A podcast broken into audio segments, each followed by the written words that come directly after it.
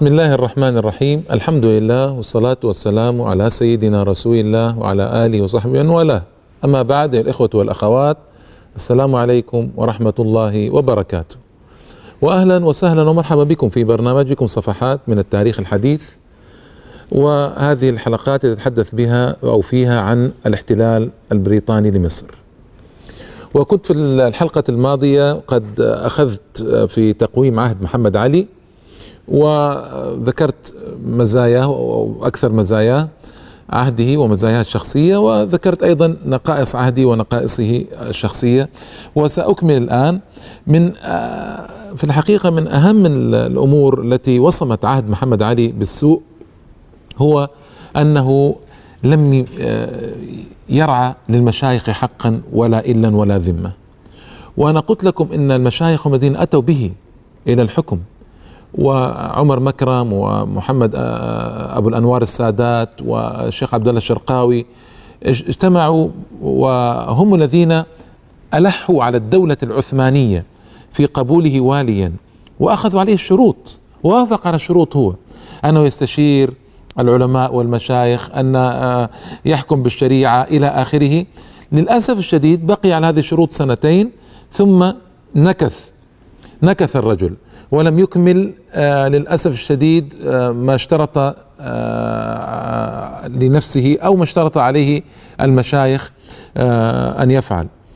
وبذر بذور الفرقة بين المشايخ وأقصاهم. ولما قام عمر مكرم النقيب نقيب الأشراف من أجل يتصدى له لأنه يعني زعيم شعبي كبير جدا ورجل إسلامي مهم برز في تلك المدة استطاع اولا أن يعزله من النقابة عزله من النقابة وعين الشيخ محمد أبو الأنوار السادات. وللأسف الشيخ السادات وافق كان ممكن أن لا يوافق ويصر على أن يبقى عمر مكرم هو النقيب. ونفاه بعد ذلك إلى خارج القاهرة. ف يعني هذا هو الأمر الذي يحز في النفس في الحقيقة أنه نكث عهده ووعده الذي قطعه على نفسه مع المشايخ. أيضا لم يكن هنالك زعامات شعبية يرجع إليها ويستشيرها. رجل انفرد كان طاغية مستبدا انفرد بالرأي. ومتى انفرد الحاكم بالرأي؟ كثرت أخطاؤه. كثرت أخطاؤه ولم يعني يكن له عون ولا ظهير ولا نصير. وربما كان هناك مجالس يعني يلتقي بها وكذا لكن هذه المجالس ما كانت تملك أن تقف في وجهه وتقول له مثلا أخطأت في كذا أو أخطأت في كذا أو أخطأت في كذا أو عليك أن تصلح هذا وذاك. يعني للأسف الشديد ما كان هنالك الأمر ظاهرا وهذا طبعا بعد عزله للمشايخ وإضعافه لهم. ما عادت هناك قوة شعبية تستطيع أن تخاطبه الخطاب القوي وأن تلجئه إلى قبول الحق. هذا أمر معلوم واضح جدا. أيضا من نقائص عهده مذبحة المماليك. وأنا الآن يعني ما أستطيع أن أقول إنها نقيصة محضة. لأن اختلفت فيها الأنظار أيضا. بعضهم يثني على هذا الصنيع ويقول أن المماليك لم يكن أمام محمد علي لن يصنع هذا بعد طغيانهم الشديد على الشعب. كانوا مئات الأمراء وكل أمير عنده حاشية وجند وينزل إلى البلاد المصرية المختلفة ويفعل ما شاء ويظلم من شاء ويغتصب من شاء ويضرب من شاء هكذا ويجبي الأموال ممن شاء. فكانوا دولا داخل الدولة لابد من إيقافهم والقضاء عليهم. والمسألة الآن أنا لست أقومها الآن تقويما نهائيا لكن أقول هل كان يمكن التعامل مع مماليك غير ما جرى؟ فإنه ذبحهم ذبحا في القلعة مئات منهم حصروا في القلعة وأطلق عليهم الرصاص وهو جالس مطمئن ويتفرج هو وحاشيته على ما يجري من مذبحة هائلة جدا. هل كان ممكن تستخدم هذه القوة الهائلة؟ قوة المماليك في تدعيم الجيش أو انتقال به إلى خارج البلاد أو توجيهه إلى مكان خارجي خاصة إنه هو لما أراد أن يتخلص من أفراد الجيش المزعجين له أرسلهم إلى الحجاز في حربه مع السعوديين. فلماذا لا يصنع شيء نفسه في حروبه الخارجية يرسل هؤلاء؟ فكان التخلص فيه قسوة شديدة جدا. لكن هل كان يمكن غير هذا أو ذلك؟ مجرد أذكر هذا وأترك الأمر لمؤرخين الذين ينظرون نظرة عميقة أكثر ويوازنون. آه هذا ليس وقت الموازنة. من آه آه من النقاط السيئة في الحقيقة السوداء في عهده قضاءه على الدولة السعودية الأولى. والدولة السعودية كانت دولة ناشئة ومتفقة اتفق حكامها مع آه، الشيخ آه، الإمام محمد عبد الوهاب على تطبيق الشريعة وعلى آه، محاربة البدع والخرافات إلى آخره. وكانت دولة فتية ناشئة. دخلوا الحجاز فجن جنون الدولة العثمانية وأرسلت إلى محمد علي تطلب منه أن يخرج السعوديين من الحجاز. طبعا الدولة العثمانية الحرمان بالنسبة لها رمزها وهي التي وهي التي تتيه بهما على العالمين. فتضايقت من وجود السعودي في الحرمين فأرسلت إلى محمد علي تطلب منه إخراج السعوديين من الحجاز. فعلا في 1246 1811 تحركت الحملة آه، إلى 1226 1811 تحركت حملة بقيادة ابنه طوسون باشا أحمد طوسون باشا تحركت إلى الحجاز. واستطاع طوسون أن يخرج السعوديين من مكة والمدينة بعد حصار. وهلل لذلك السلطان العثماني وفرحوا بذلك. ثم لم يكتفي بذلك السلطان العثماني بل طلب من محمد علي القضاء على الدولة السعودية في مهدها في الدرعية. أرسل إبراهيم باشا ابنه أرسله في 1231 يعني بالنسبة لمن أضاع التاريخ الميلادي 1816 أرسله إلى الدرعية وقضى على الدولة السعودية قضاء وحشيا صعبا وقتل كثير من قادتها ومن علمائها ومشايخها كما هو معلوم في التاريخ. وكانت هذه وصمة يعني سوداء في زمن محمد علي باشا في الحقيقة. فإن الدولة السعودية ما است... ما عملت شيئا يستأهل هذا الصنيع. بعد أن أخرجت من الحجاز فماذا تريدون منها؟ فكان ال يعني ال كان العقاب وحشيا في الحقيقة ودمرت الدرعية تدميرا تاما وقضي على الدولة السعودية الأولى. آه، بعض المؤرخين يعتذر محمد علي يقول هو كان واليا وما كان يمكن أن يخالف أمر الدولة العثمانية. هي اللي طلبت منه هذا. و في الحقيقة كان ممكن أن يتصرف والي لكنه والي قوي وذو جاه وسيطرة. كان ممكن يعني هل هذا كلامي هل هذا هو فعلا صحيح؟ هل هو الحق في هذه المسألة؟ أنا أكتفي فقط بأن أقول أنها كانت وصمة عار في عهده أو وصمة سوداء في عهد محمد علي في الحقيقة. يعني هذه كانت يعني آه، شيئا آه، معيبا. أيضا مما ذكرته في الحلقة الماضية أو القبل الماضية هو حروبه مع الدولة العثمانية. التي لم يكن له مبرر على الإطلاق وأدت إلى أن يقتل المسلم أخاه المسلم وأن آه، تضعف قوة الدولتين معا. وأن كشفت كشفت هذه الحروب عوار الدولة العثمانية وضعفها وضعفها أمام العالمين. وجرأت الدول الأوروبية عليها أكثر فأكثر.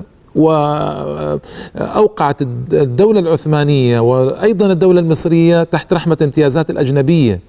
وهذا كله لماذا؟ كله من أجل السيطرة ومن أجل آه، البغي والعدوان؟ ما أدري. آه، الأسباب التي قيلت في هذا الأمر ما كانت اسبابا مقنعة في الحقيقة ابدا كانت اسبابا ضعيفة. بعضهم قال يريد أن يعوض الأسطول الذي فقده الأسطول البحري ويريد الأخشاب والأخشاب لا توجد إلا في إقليم الشام.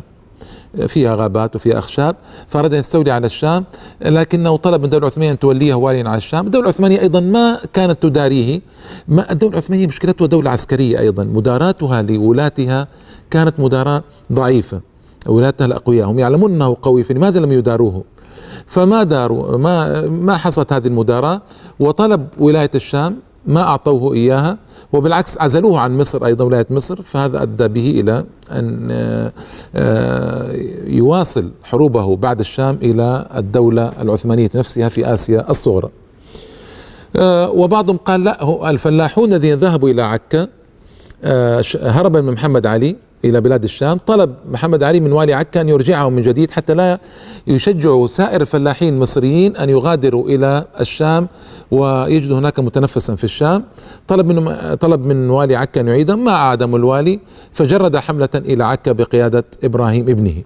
اختلفت الأسباب لكن في النهاية كان الأمر للأسف الشديد ملقا على عاتق هؤلاء آه، عاتق الجيش والتقى المسلمان بسيفيهما وحدث ما حدث أيها الإخوة والأخوات من قتل لعشرات الآلاف من الأنفس ربما أكثر المسلمة آنذاك. فحروبه أيضا مع الدولة في الشام كانت من نقائص عهده ولا شك ومن الأمور التي سببت فوضى كبيرة وعجلت بنهاية الدولة العثمانية في رأيي. والله أعلم. آه، أمر مهم ومهم جدا جرى في عهده وهو جملة النقائص طبعا أنه ابتدأ في عهده الامتيازات الأجنبية آه، تنتشر في مصر. والسبب أيضا حروبه في الشام. كيف؟ فإن في المعاهدة وسبق أن ذكرت لكم ذلك بإيجاز لكن من المعاهدة التي جرت بين محمد علي والدولة العثمانية كانت تقتضي هذه المعاهدة أن آه، يرجع محمد علي إلى حدوده المصرية فقط يعني مصر والسودان وكذا حدود الطبيعية وأن يبقى فيها وأن يخرج من ولاية الشام ويسلم الشام للدولة العثمانية ويسلم الأسطول العثماني الذي لجأ إلى الإسكندرية يسلمه إلى العثمانيين من جديد. مقابل هذا تعاهدت الدولة العثمانية للإنجليز والحلفاء الإنجليز الذين فرضوا هذه الاتفاقية على محمد علي وأرسلوا الأساطيل إلى الإسكندرية لتحاصره وتهدد بضرب مصر إن لم يستجب محمد علي ويستجب لشروط الخليفة العثماني. طيب ماذا حصلت إنجلترا؟ على سبيل المثال وهي التي قامت بعظم هذا الأمر وتولت كبره ماذا حصلت إنجلترا؟ بسبب أي فتحت أبواب مصر أمام إنجلترا. استجابت للأسف الشديد استجابت الدولة العثمانية وما كانت الدولة العثمانية تملك غير هذا. استجابت لمطالب الإنجليز في توسيع الامتيازات آه، أمامهم في الدولة العثمانية كلها وبالذات في مصر. بالذات في مصر. لأنهم يعلمون مصر سوق كبير وعدد سكانها كبير جدا وبحاجة إلى توزيع مصنوعاتهم في مصر. ماذا صنعت إنجلترا؟ هذا سأقول لكم إن شاء الله تعالى بعد الفاصل أيها الإخوة والأخوات.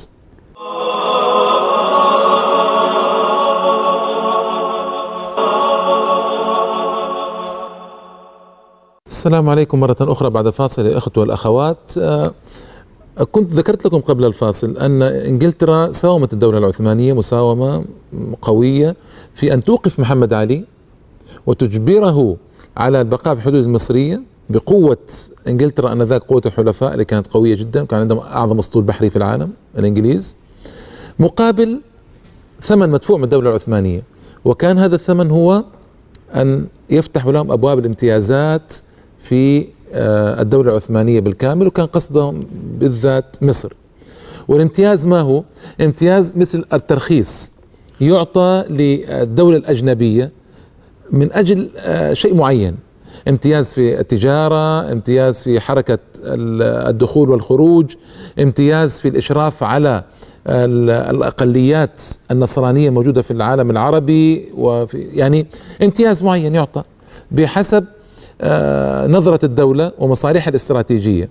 فبعض الأحيان تغطي ضعفها من خلال إعطاء هذه الامتيازات من أجل تضمن مثلا حياد فرنسا تضمن مثلا حياد روسيا تضمن مثلا حياد إنجلترا النمسا وهكذا. دولة ضعيفة في آخر عهدها أو في أواخر عهدها. تحتاج إلى أن تشتري ولاء الدول الأوروبية وحيادها. فكيف تصنع؟ تعطيهم هذه الامتيازات. وكثيرا ما تكون هذه الامتيازات للأسف الشديد على حساب ديننا وعلى حساب آه، مصلحة المسلمين على حساب سمي ما شئت. للأسف الشديد هذا الذي كان يجري. طيب ف آه، ما هو الثمن المدفوع لإنجلترا؟ فتح الأبواب والأسواق في الدولة العثمانية بدون ضوابط بدون ضوابط. والذي جرى محمد علي ما قبل هذا؟ آه، لأن هذه الاتفاقية جرت في 1838 ما قبلها محمد علي؟ أجبر على قبولها بعد معاهدة لندن 1840 أجبر إجبارا على قبول الاتفاقية هذه. كيف أجبر؟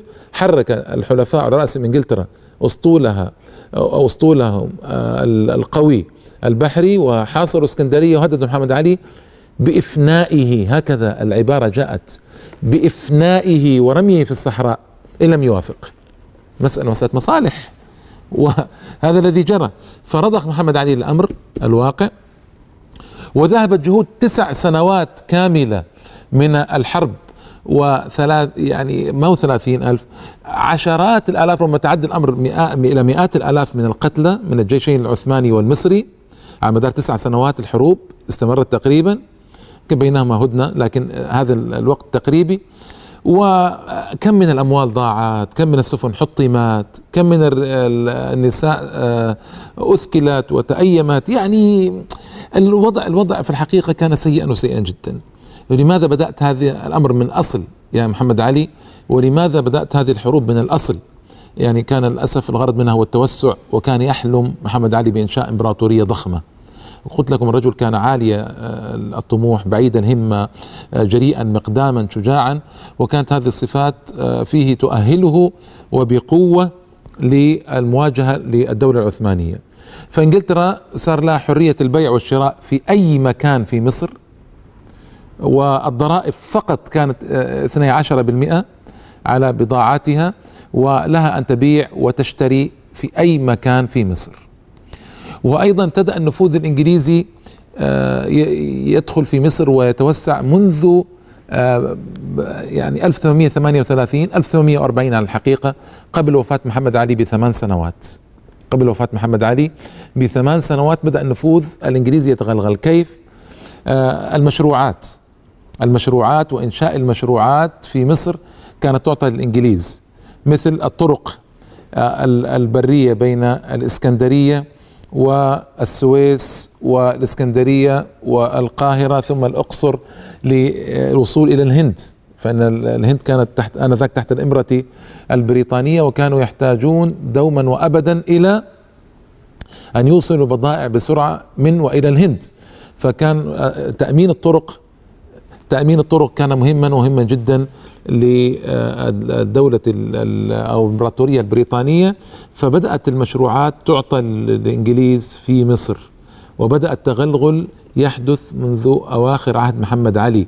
وطبعا يعني ما نقول إنا إلا لله وإنا إليه راجعون لأن إخوة آه هذا كله بسبب أخطائنا التي لا نستفيد منها أبدا. لا نستفيد منها أبدا.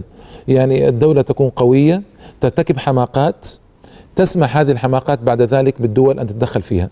مثل ما حدث بالضبط في العراق أيام صدام حسين.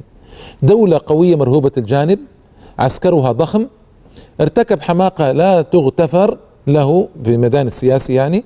آه والله يغفر الذنوب جميعا إن شاء. آه في دخوله حرب إيران وقتله أكثر من مليون مسلم في هذه الحرب وتضييعه ثروات العراق. ثم ارتكب حماقة أعظم أدت إلى تفرق الشارع العربي والإسلامي تفرقا نعاني منه إلى الآن وتمزيقا شديدا جدا نعاني منه إلى الآن بأن دخل الكويت. وفعل الأفاعيل التي عرفناها. حماقات أدت به إلى في النهاية أن تنهار الدولة العراقية وتحطم مقدراتها وتسلب ثرواتها على يد الصليبيين الأمريكان كما نشاهد اليوم. طيب إلى متى نظل في هذا المسلسل من الحماقات؟ وكان يمكن لهذا الجيش العراقي الضخم القوي أن يحقق أعظم النتائج لو وجهه إلى فلسطين عوض أن يوجهه إلى إيران ثم إلى الكويت. يعني نحن نعاني من حماقات لحكام لا يتقون الله في هذه الأمة. حكام يضيعون حقوق هذه الأمة للأسف الشديد. حكام يضيعون ثروات هذه الأمة ثم يتجرع غصص هذا التضييع أجيال. محمد علي للأسف الشديد صنع صنيع نفسه. يعني هو صدام صنع صنيع محمد علي. لكن في النهاية صنع الصنيع نفسه الذي يتكرر ولا نستفيد منه شيئا. ولا نتعظ من يعني هذه العبر والعظات التي تتوالى علينا لا نتعظ بها ولا نستفيد منها في حياتنا المعاصرة. الذي حصل أن سمح بالتغلغل الإنجليزي الأول بسبب حماقاته في حربه مع الدولة العثمانية وتوسعاته غير مبررة. وهذا أدى إلى أن يأتي بعده حكام ضعاف أضعف منه. تربوا تربية أوروبية كما سآتي عليه إن شاء الله تعالى من أولاده. كان الغرب بالنسبة لهم قبلتهم ونظرتهم الأولى إنما هي نظرة غربية أوروبية. وتغلغل الأوروبيون في مصر تغلغلا هائلا جدا أدى بكل ذلك إلى فقدان مصر استقلال استقلالها تماما واحتلال الإنجليز لها. وكله بحماقات سآتي عليها بالتفصيل إن شاء الله تعالى من لا من أجل قرح قلوبنا ولا من أجل أن نحزن أيها الإخوة لا لكن من أجل أن نستفيد أن نعتبر أن نتعظ مما يجري. وكل البلاء بسبب أن محمد علي لم يكن لديه مجلس شورى. واضح المعالم قوي الصلاحيات. ليس للأسف له هذا المجلس. وبعد أن أبعد المشايخ عنه وحاكم لا يقترب منه المشايخ لا يحتك به المشايخ لا تعظه المشايخ وينصحونه حاكم محروم من التوفيق. لأن العرب تقول ما خاب من استخار وما ندم من استشار. فإذا أبعدت عنك المستشارين الحقيقيين. ليس المستشار المستشارين الذين يهزون رؤوسهم بالموافقة ولا المستشارين العملاء. إنما المستشارون الحقيقيون الذين هم المشايخ الذين يخشون الله تعالى في في هذه الأمة. إنما يمحضون النصح للحاكم. هؤلاء هم المستشارون الحقيقيون. وأيضا المخلصون من التقنيين وغيرهم يعني لا اسف لم يكن معه مخلصون من التقنيين يشيرون عليه إشارة جيدة ولم يكن معه طبعا مشايخ آه، يشيرون عليه. وبذر بذور الفرقة بينهم وعزل نقيبهم وفعل بهم الأفاعيل وعض اليد التي أحسنت إليه فإنه جاء جنديا لا قيمة له جندي من الجنود. ضابط من الضباط لا قيمة له كبيرة. توصل حتى حكم أكبر بلد آه، إسلامي بعد تركيا في العالم آنذاك وبواسطة بفضل الله تعالى ثم بفضل المشايخ عليه عض اليد التي أحسنت إليه وأبعدهم وبذل بذور الفرقة والحسد بينهم وأسكتهم بالترهيب تارة وبالترغيب أخرى وهو المحروم الذي لم يستفد من هذا كله. أيضا أيها الإخوة والأخوات قضية القسوة الشديدة في العقاب هذه نقطة خطيرة وخطيرة جدا. كانت عند محمد علي. يعني عقابه كان شديدا. يعني الفلاح الذي يتأخر في توريد المحصول مثلا إلى الشونة يعني إلى المخزن آه هذا يصل بعض الأحيان عقوبته إلى الإعدام. إعدام. وكان أي عقوبة سهلة تسمى العقوبة الأولية هذه اللي يعني كانت خمسين جلدة بالكرباج. والكرباج هذا خطير لأنه يسيل الدماء وشيء صعب جدا. ف يعني هذه يكفي أن أقول لكم أن آه، أن أتى أيضا من جملة سلبياته أتى بمستشرق مشهور فرنسي اسمه كونينج ألزمه ب أو طلب منه أن يعرب القوانين الفرنسية. وهذا أيضا كان مدخلا سيئا جدا في مصر آنذاك لأن ابتدأ الفراق بين الشريعة وواقع الناس منذ ذلك الوقت منذ عهد محمد علي في الحقيقة. لم يكن يجرؤ حاكم مملوكي أو والي عثماني قبل محمد علي أن يحكم بغير ما أنزل الله. أبدا ما كان هذه جرأة موجودة إطلاقا. ولا أزعم أن محمد علي حكم بغير ما أنزل الله تماما ومحضا لا. لكن بدأ الفراق الأولي بين الشريعة والمجتمع والحكم في زمن محمد علي. بدأ أنا أقول حتى أكون دقيقا بدأ منذ عهد محمد علي. وأنا قلت لكم في البداية إن الرجل للأسف الشديد لم يكن ينطلق من منطلقات إسلامية. فضيع الفرصة العظيمة. في إنشاء دولة قوية مرهوبة الجانب تخيف الأوروبيين والمحتلين الأجانب. يعني ضيعها ضيعها وبقوة. أنا قلت أيضا في حلقات الجزائر في الحملة الفرنسية على الجزائر التي جرت في زمن محمد علي طبعا أن محمد علي كان آه، هدد الأوروبيين وطلب منهم ألا ينزلوا إلى الجزائر بصورة أو بأخرى كان التهديد فكان ردهم عليه عنيفا. يعني وصل الأمر به إلى أن يدافع عن المسلمين ويهدد المحتلين ويجرؤ على ذلك. لكن للأسف الشديد ما أكمل هذا الطريق الذي بدأه. ابتدأ بداية رائعة وموفقة لكن ما أكمل هذا الطريق. كانت البداية رائعة وموفقة أن وضع يده بيد المشايخ وابتدأ معا دولة مرهوبة الجانب وقوية. كما حدث في الدولة السعودية في الجزيرة العربية. الدولة السعودية استمرت هو نكث في عهده وحصل افتراق بين الشريعة والحكومة والناس وجلب النقم لبلده ونفسه بتهوراته. هذا مجمل تقويم محمد علي وعهده ما بين المزايا والنقائص أي الإيجابيات والسلبيات كما تسمى اليوم. و يعني هذا الذي أستطيع أن أقوله وسآتي في الحلقات القادمة إن شاء الله تعالى على ذكر أولاد محمد علي وأحفاد محمد علي الذين حكموا البلاد المصرية 150 عاما وتسببوا جميعهم بدون استثناء أحد منهم في احتلال الانجليز لمصر كما سيتبين ذلك إن شاء الله تعالى في الحلقات القادمة. وإلى اللقاء الأخوة والأخوات. والسلام عليكم ورحمة الله وبركاته.